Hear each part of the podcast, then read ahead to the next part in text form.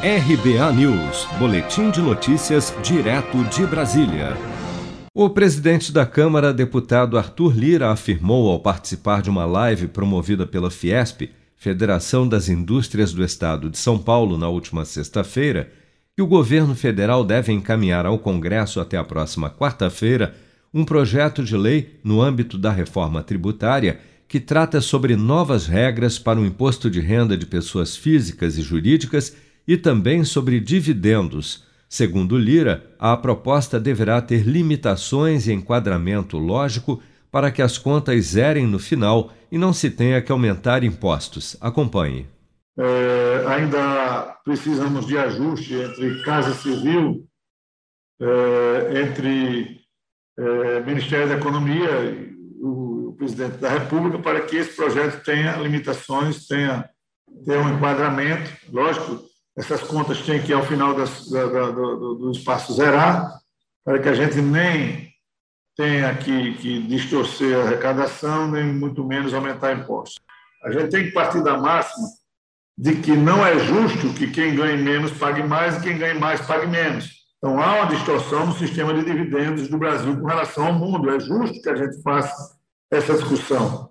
E isso fortalece as indústrias, fortalece as pessoas jurídicas, fortalecem as empresas, num, num sistema de que talvez se você tiver uma taxação maior em estar recompondo é, ou, ou transferindo lucros para as pessoas físicas de um pagamento que foi feito, talvez, numa pejotização ali, numa pessoa jurídica, isso torna o problema mais, mais crítico.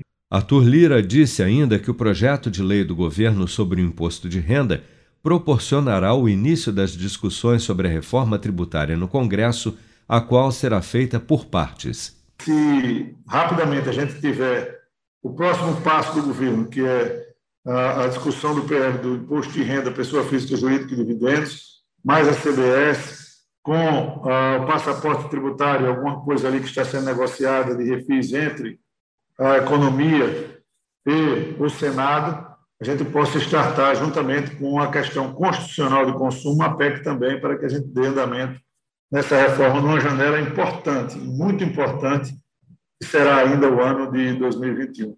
O presidente da Câmara também declarou estar em constante diálogo com o Senado para acelerar o andamento das reformas.